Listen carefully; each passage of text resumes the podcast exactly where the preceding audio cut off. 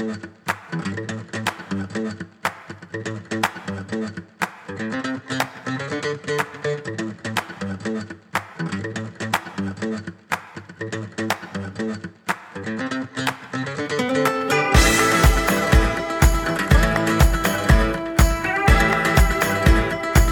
سلام. به شنونده های عزیز خوش اومدین.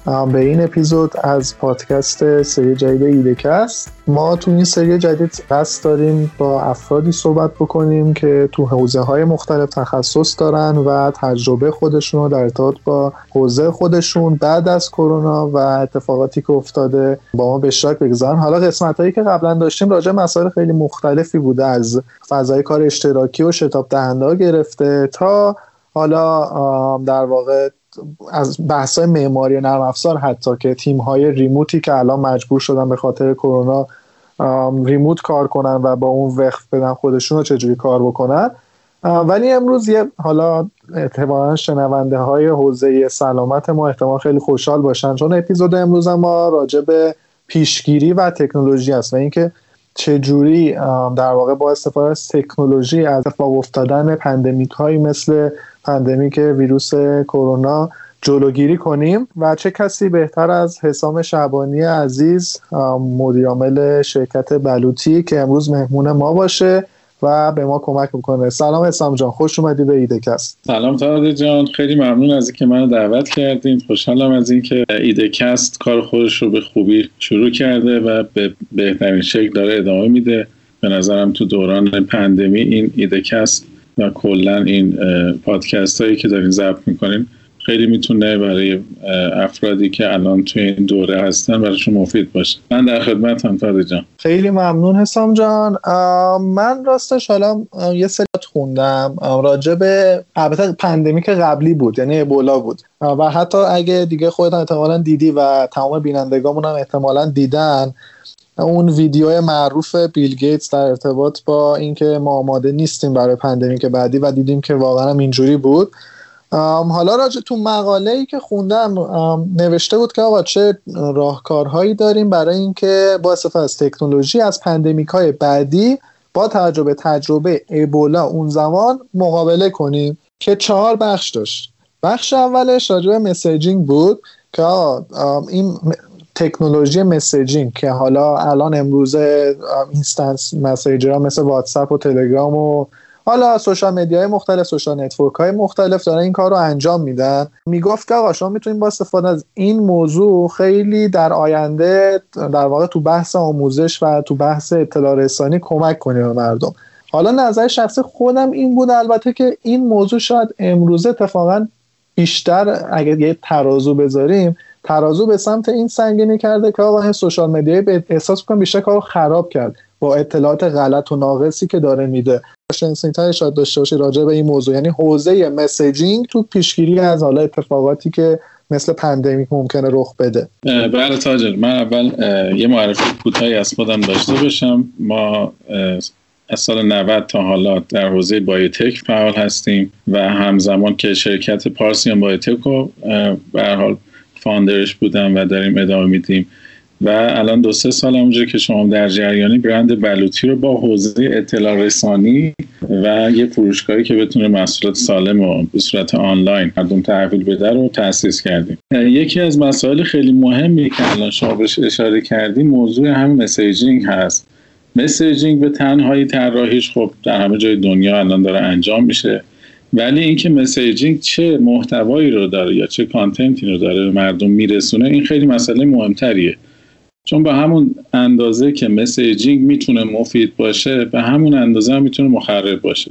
کما اینکه ما الان تو این روزا دقیقا داریم اثر مخرب این مسئله رو خیلی بیشتر می‌بینیم. به خاطر اینکه این اپلیکیشن و این به قول معروف این سازه دست همه تیپ آدمی به عنوان که رهبریش کنه وجود داره. و این می‌تونه خیلی مخرب باشه. به خاطر اینکه ما همین روزا تو خود تهران هم که به حال تردد می‌کنیم آدمای مختلف راجب کووید و راجب اثراتش هر کسی یه نقل قولی داره. و وقتی ازش می‌پرسی که شما اینو از کجا reference ت کجاست؟ دقیقا reference میده به همین سیستم های social network ی که یه آدمی می‌تونه به صورت کاملا جاهل بشینه و یه سری data هایی درست کنه که اینا می‌تونه جامعه رو به خطر بندازه. این که سیستم messaging سیستم به نظر من نوعی هست و باید فیلترهای خیلی قوی در جلوی این اطلاع رسانی قرار بگیره که بتونه اطلاعات درست و علمی رو از اطلاعات نادرست و غیر علمی تفکیک بده.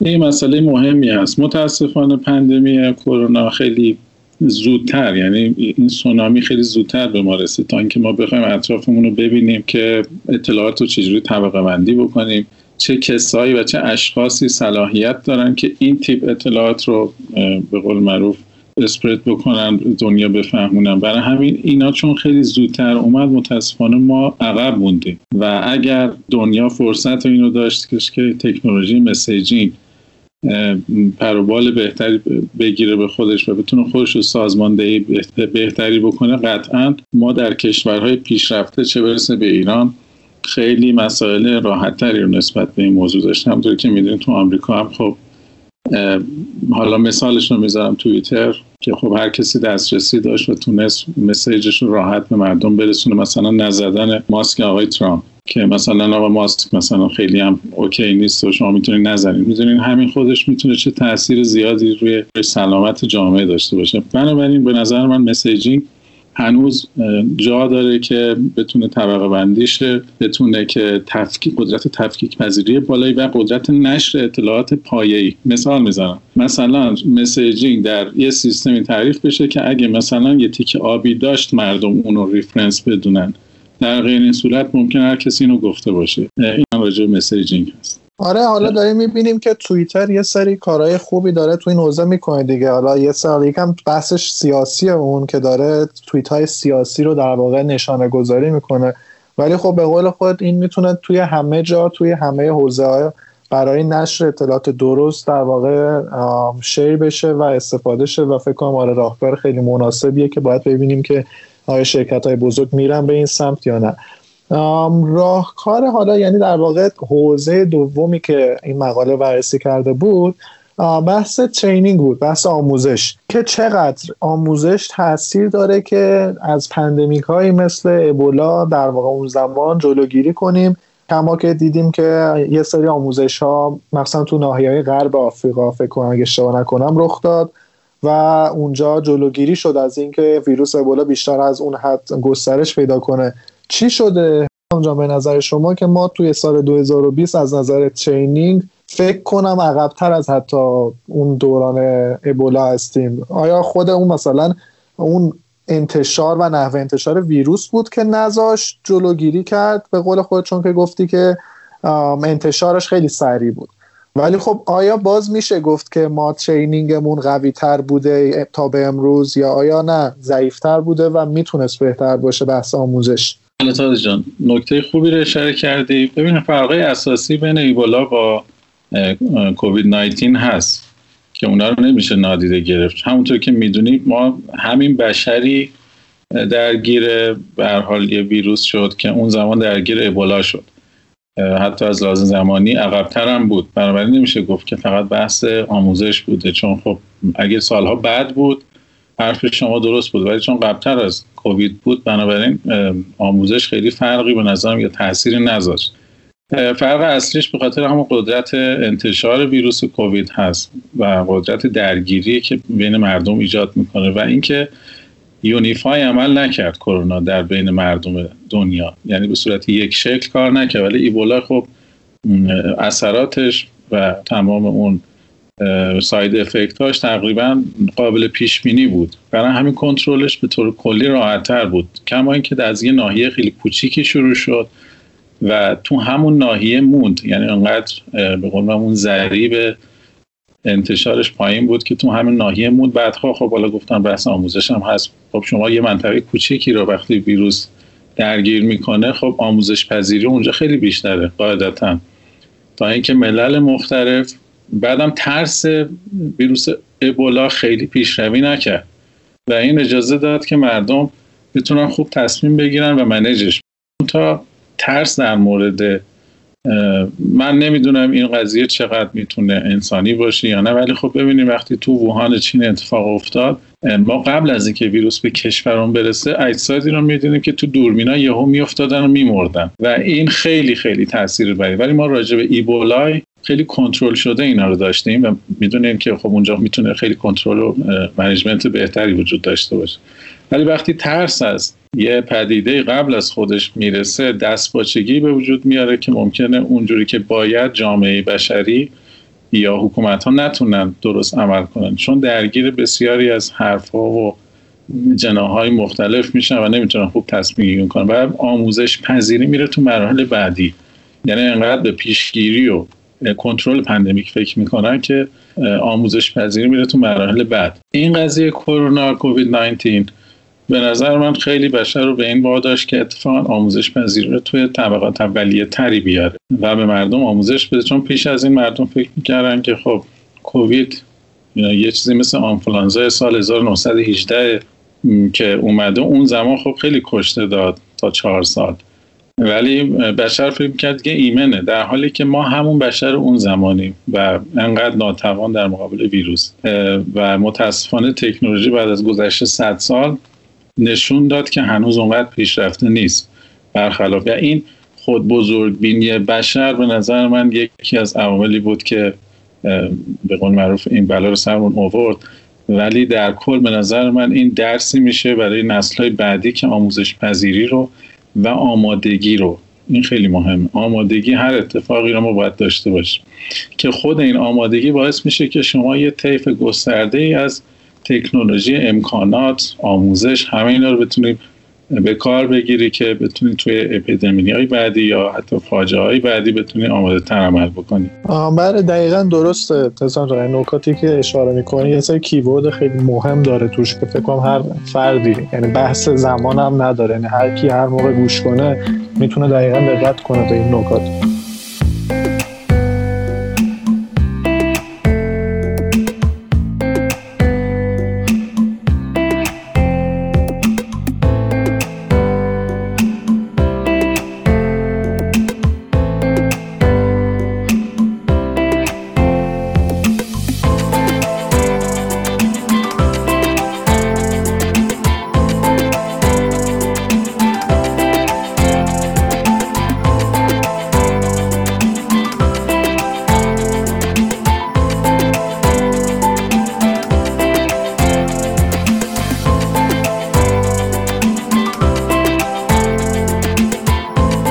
حوزه سومی که مطرح کردم زیاد دور نیست از دوتا اول بحث connectivity ه یعنی چقدر این اتصال دنیا کشورهای مختلف به همدیگه می‌تونه کمک بکنه. کما اینکه خودت اشاره اینکه ما اتفاقاتی که تو ووهان رو می‌دیدیم خب میترسیدیم. یعنی این خوب می‌تونه باشه می‌تونه بد باشه. چجوری می‌تونیم؟ از side خوب این اتصال جهان به کمک حالا اینترنت امروزه هست. چجوری می‌تونیم از این اتصاله استفاده بکنیم در جهت اینکه پیشگیری بکنیم در آینده؟ چون که ما دیدیم که با این که ما به قول خود چند ماه قبلش اینکه بیاد تو کشور خودمون دیده بودیم که مثلا این اتفاق وجود داره چی شد که نتونستیم در واقع کنترل بکنیم و با توجه به اینکه حتی اتصال داشتیم اتصال خیلی زودتر هم داشتیم به این قضیه که شاهد این قضیه بودیم چی شد که نتونستیم این قضیه رو جلوگیری بکنیم ازش؟ و پندمیک رخ داد. تازه جان به طور کلی که دنیا متاثر شد از این داستان. یعنی مختص ایران نیست. ایران بخش زیادیش که حالا اون اپیدمی رو بیشتر داره و مرگومیر تو ایران زیاد هست یکی به نظر من اولیش بحث فرهنگی هست که ما به طور به قول فرهنگی خیلی مسائل ایمنی و بهداشتی رو اکثر من که میگم اکثر مردم خیلی جدی نمی‌گیرن. یعنی تو همه طول دوره زندگی ما اینطوری بوده که خیلی یه سری مسائل فکر می‌کنم همیشه برای بقیه است یا برای همسایه است. من فکر می‌کنم بخش زیادش این بوده کمی الان هم اگه شما دقت کنین اگه مردم خیلی به هر حال این قوانین قرنطینه رعایت نشه یعنی سختگیرانه نباشه مردم خیلی اهمیت نه و همیشه منتظر فکر می‌کنن که مال خودشون نیست. در حالی که این ویروس با جامعه بشری داره آشنا میشه و دیر یا زور هر انسانی بسته به سیستم ایمنیش با این موضوع باید مقابله کنه. یا کنار میاد میگذرونتش یا اینکه درگیرش میشه و متاسفانه ممکنه جونش از دست بده. یه بخش زیادش بخش دوش که اونم باز مهمه اونم به خاطر سوء مدیریتی است که تو کشور ما وجود داره. استفاده غیر درست از سیستم های نرم افزاری سیستم های بهداشتی و همه اینا باعث شد که ما الان باشیم که الان هستیم. به نظر این دوتا مشکل یکی سوء مدیریت یکی بحث فرهنگی. حالا بعدها بعد سیستم های حالا به حال درمانی اینا رو کاری ندارم ولی سیستم های ایمنی ایرانی ها متاسفانه به خاطر تغذیه نادرستشون و استرسی که توی ایران دارن به واسطه مسائل اقتصادی اجتماعی و همچنین آلودگی که وجود داره خب بدن ها یکم ضعیفتر از جایی کشور پیشرفته است. اینو نمیشه نادیده گرفت. به نظر من در مجموع به ترتیب اولویتی که گفتم بحث فرهنگی سوء مدیریت و تغذیه و کلا زندگی ناسالم باعث شده که ما جایی باشیم که الان هستیم. و فرقی هم نمی‌کرد. از ووهان اگه خبر خوبم برای ما میومد و بعد میومد یا هرچی میومد ما چون آمادهش نبودیم و جدی نگرفتیمش ما متاسفانه دچار این موضوع می‌شد می‌شد البته که کشورهای پیشرفت آمریکا هم تقریبا درگیر این موضوع شدن. ولی خب به نظر من این دوتا خیلی قابل مقایسه با هم نیست. نسبت به اسکیل جمعیتی که داریم خیلی قابل مقایسه نیست. امیدوارم این سوال تو تونسته باشم جواب بدم تازه جان. دقیقا ممنون حساب جو دقیقا می‌خواستم بپرسم که حالا کشورهای پیشرفته تا چی که خودت از نظر اسکیلی مقایسه کردی. بحث حالا حوزه چهارم آخری که تو مقاله بحث کرد و راجبش خب به نظرم خیلی جالبه. اتفاقا بحث real-time monitoring یعنی اینکه ما در واقع مانیتور بکنیم بخش جهان رو در واقع تایپ ویروس های مختلفی که در حال گسترش از چه آنفولانزا باشه چه حالا میکروبی باشه فرق نمی‌کنه. و اینکه real-time monitor بشه این اتفاق و هر جا که تشخیص داده شه ممکنه که pandemic ی رخ بده جلوگیریش بشه ازش. یعنی چطور؟ می‌خوان الان بحث و موقع این بود که از این می‌تونیم استفاده بکنیم. همونطور که برای ابولا مثل اینکه در واقع تا یه حدودی استفاده شده بود و جلوگیری شد. حالا شاید اونجا همون سیستم به نظرشون درست کار کرده ولی در واقع ناقص بوده. چون که اگه همون سیستم برای این پندمیک هم استفاده می‌شد و باید جواب می‌داد چرا جواب نداده؟ یعنی من می‌خوام ببینم که اگر این سیستم مانیتور کردن در لحظه در به صورت آنی وجود داره و شاهد این قضیه بودیم چرا چی شد که این سیستم الان کارایی نداره؟ یعنی در واقع با اینکه ما مانیتور می‌کردیم به صورت آن pandemic ی مثل کرونا ممکنه رخ بده و این حدسا زده شده خب یه سری دلایل رو آوردی ولی فکر می‌کنی این سیستم به شخصه چطور نتونسته جلوش رو بگیره؟ درسته تابه ببین تکنولوژی های مختلفی که به وجود میاد حالا تو بحث های بیماری های pandemic یا اپیدمی هایی که وجود داره اینا اگر سرعتشون به طور کلی پایین تر از سرعت نشر ویروس و سرعت بیماری باشه اینا کلپس می‌کنن. متاسفانه به خاطر اینکه ما آماده نبودیم واقعا. ایبولا خیلی خیلی در مقابل با کرونا خیلی کوچکتر عمل کرد و اصلا از یه حوزه فراتر نرفت هیچ زمان. درسته که مرگ و داشت ولی نشر پیدا نکرد و در جایی بود که مسائل بهداشتی حرف اول رو می‌زد ولی اونجا مسائل بهداشتی اونقدر رعایت نمی‌شد و تونستن کنترلش بکنن و این گسترشش هم به خاطر عدم بهداشت مناسبی بود که در اون منطقه آفریقا وجود داشت. اما در مورد کووید کووید بسیار ویروس می‌تونم حالا به زبان آمیانه بگم بسیار ویروس هوشمندیه. و تکنولوژی که الان وجود داره متاسفانه نتونست حتی ردیابی نقطه ای از این بیماری داشته باشه چه برسه به اینکه بخواد دقیقا بدون از, از کجا شروع شده دقیقا داره به کجا میره اینا این خیلی عقب مون تکنولوژی. چه برسه به اینکه بخواد آلارمی بده یا هشداری بده که بتونه جلوش رو بگیره چیزی که می‌خوام خدمتون بگم اینه که تکنولوژی ما متاسفانه در مقابل ویروسی با سرعت نشر کرونا هنوز اونقدر پیشرفته نیست. و این حالت real-time real-time monitoring هم که شما میفرمایید هنوز به نظر من خیلی جای کار داره. و همه اتفاقات چون ببینید تو صد سال گذشته ما خیلی نقطه ای ویروس هایی رو داشتیم یا باکتری هایی داشتیم که اینا حمله کردن و در دم دم شدن. به خاطر اینکه اینا اجازه پیدا نکردن که خودشون رو به جامعه انسانی معرفی بکنن. ببینید بعضی از ویروس ها مثل آنفولانزا قدرت این که تو بدن انسان به صورت میزبان زندگی بکنن و خودشون رو معرفی بکنن و سازش پیدا بکنن درشون زیاده. بعضی از ویروس ها مثل ابولا اینو ندارن. در چند مورد مثلا نشر و اینا از بین میرن. به خاطر اینکه اینا نمی‌تونن خودشون به جامعه انسانی معرفی کنن. برای آنفولانزا. و کووید 19 اینا جفتشون جز ویروس هایی هستن که دیگه به احتمال زیاد مادام العمر در کنار بشر زندگی خواهند کرد. ما الان در ابتدای این پندمی هستیم و امیدوارم تا دو سال دیگه این وضعیت به حالت عادی برگرده. خواه نخواه این اتفاق میفته دقیقا این اتفاقی این اتفاقی که در مورد آنفولانزا بین سال 1918 تا سال 1920 اتفاق افتاد و بعد از اون بشر با آنفولانزا به عنوان یه بیماری خیلی خیلی نرم برخورد کرد تو تمام این صد سال. کووید چون اول راست.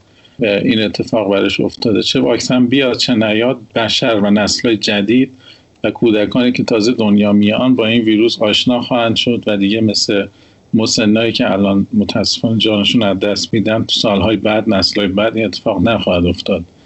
ولی الان بشر تو شوکه و قطعا تکنولوژی باید خیلی خیلی پیشگیرانه تر عمل بکنه و, و این اتفاق باعث شد که کل ذهنها و جامعه جهانی منطف بشن رو کووید و قطعا اتفاقایی که تو چند سال آینده میفته می‌تونه جلوگیری بکنه از پندمی های این چنینی در نسل های آینده. دقیقا. حالا چون که میگم در واقع به قول خودت بشر پندمی به این سایز ندیده شاید فکر کرده که سیستم هایی که اون موقع داره می‌تونه جلوی پندمی اینجوری هم بگیره. ولی همونطور که دیدیم شاید یه پندمی اینجوری واقعا لازم بود که ضعف سیستمامون رو ببینیم و واقعا سیستمی آماده بکنیم که پندمی های تو این سایز رو بتونه کنترل کنه. و خلاصه جا می‌خوام برم یکم سمت خود کشور خودمون. و بحثی که حالا می‌خوام در ادامه مطرح کنم بحث پرونده الکترونیک سلامته که میشه به عنوان یه تکنولوژی نام بردش که می‌تونه الان جلوی پندمی که نه ولی خب مثلا در واقع خیلی بحثای در واقع حالا نرمتری مثل حالا گسترش یه ویروس به خصوصی گسترش یه آنفولانزای به خصوصی رو بگیره. می‌خواستم وضعیت پرونده های الکترونیک سلامت چجوریه تو کشور خودمون و چقدر می‌تونه این قضیه کمک کننده باشه تو پیشگیری. تاده جون ببین این پرونده الکترونیکی اگر به صورت خیلی سازماندهی شده بتونه اینا رو حال برای هر فردی به صورت جداگانه و, و آیتم هایی رو درش در نظر بگیره که اینا آیتم های تأثیر گذار برای پزشکا هست و برای تصمیم گیری آینده اون فرد این می‌تونه کارساز باشه. ولی متاسفانه این پرونده ها توی ایران به خاطر حالا مسائل به حال بحث اقتصادی و چیزهایی که توی ایران ما متاسفانه باش مواجه هستیم من بعید می‌دونم به این سرعت ما بتونیم به یه پرونده الکترونیکی اعتماد راجع به آدما فعلا صحبت بکنیم. جواب بشری پیشرفته قطعا به اون سمت دارن میرن و دسترسی به ژنوم آدم ها توی اون پرونده ها اینکه به چه بیماری های سرطانی می‌تونن در آینده مبتلا بشن. آیا به بیماری قلبی مبتلا خواهند شد نشد به چه بیماری ریه, ریه در چه وضع کلیه در چه همه اینا رو همه اینا رو مانیتور می‌کنن در پروندهش قرار میدن و به محض اینکه اون آدم وارد بیمارستان میشه یا حتی قبل از اون از طریق اون پروندهش می‌تونن تشخیص بدن که چه داروهایی رو باید بهشون تجویز بکنن و خیلی کمک می‌کنه به پایین اومدن ریت مرگ و میر آدما. منتها در ایران به خاطر اینکه هیچ نهاد به قول معروف تمام کننده ای در این زمینه من حداقل نمی‌شناسم که بیاد اطلاعات رو بتونه تمیز بده بتونه اینا رو کلاسیفاید بکنه و اصلا فرصت این هنوز دست نیومده. خیلی بودن من از دوستای خودم که پزشک بودن اینا همیشه همچین ایده داشتن که بتونن یه سری پرونده اینجوری درست ولی همه می‌دونن میونه راه همه دست کشیدن. به خاطر اینکه بسیار کار سختی است. ما هنوز تو دوران گذار فرهنگی تکنولوژی و به قول معروف اقتصادیم و تو این دوران گذار پرداختن به این مسائل خیلی خیلی سرمایه زیادی می‌خواد. به علاوه یه آدمایی که واقعا علاقمندن و می‌تونن خودشون رو اختصاص بدن به این تیپ کارا. متاسفانه مثل خیلی از کارهای دیگه که آرزوی خیلی از جوانایی مثل شماست تاده جان و آدمایی که دوست دارن کار مثبت توی مملکت انجام بدن باید بگم که هنوز ما تا رسیدن به اون اهداف به قول بالامون هنوز راه زیادی رو داریم. پرونده الکترونیکی بیم سلامت هم یکی از اون چیزاست. خیلی ادعا می‌کنن که می‌تونن درست کنن و می‌تونن ولی خب اینا همش در حد یه چیز ابتدایی که یه پرستارم می‌تونه یه پرونده مریض رو داشته باشه که آقا این بیماری قلبی داره این فلانه ولی هیچ کدوم از اینا ریفرنس داده نمیشه جای دیگه ای که شما بتونید مثل کارت ملی همیشه امرات باشه و هر کی خواست سریع دسترسی پیدا بکنه و اون دوره درمان شما رو سریعتر انجام بده و حتی به شما برنامه های تغذیه بهتری بده. ما متاسفانه هنوز تا اون رسیدن به اون نقطه خوب راه زیادی رو داریم به نظر من تاده جان. دقیقا. ولی خب حالا به قول خود اون مرحله گذاره است و حالا ما نمونه های مشابه خیلی کوچیکتر و غیر مرتبط بخوایم مثال بزنیم. بحث حالا مثلا چه می‌دونم تاکسی های آنلاینه. تاکسی اینترنتی. ها اونا هم خب مثلا چه می‌دونم شاید ده سال پیش اصلا تصورشون ممکن نبود. ولی خب به قول تو یه وقتی لازم داشت که اون ده ساله بگذره یه آمادگی ذهنی ایجاد شه تو مردم تا بشه که این کار رو انجام داد. و شاید تو بحث پرونده های سلامت هم شاید مثلا بحثی مثل همین پندمی فعلی و کرونا این استارت رو بزنه برای اینکه اون مرحله گذاره یکم سریعتر یک کاتالیزوری باشه برای این اتفاق. و حالا باید ببینیم که چطور خواهد شد. خیلی ممنون حسام جان. خیلی ممنون از شنوندگان عزیز که تا الان به ما گوش دادن. من که به شخص خیلی لذت بردم. واسه منی که حالا اطلاعات پزشکیم اونقدر قوی نیست. خیلی اطلاعات مفیدی بود. خیلی ممنون حسام جان. ممنون از شما شنوندگان. دوستان می‌تونین با هشتگ آیدیاکست اگه این اپیزود خوششون اومد توی شبکه اجتماعی به اشتراک بذارین. ما رو هم اگر خواستین پیدا بکنین at sign آیدیاکست تو تلگرام اینستاگرام و شبکه اجتماعی دیگر می‌تونین پیدا بکنین. اپلیکیشن های پادگیر همه اپلیکیشن ها با search آیدیاکست یا ایدکست به انگلیسی یا فارسی می‌تونین ما رو اونجا پیدا کنین و دنبال بکنین قسمت های قبلی رو و این قسمت رو و حتی قسمت های آینده رو. خیلی ممنون. خیلی ممنون که وقتتون رو گذاشتین. ممنون حسام جان. به امید دیدار.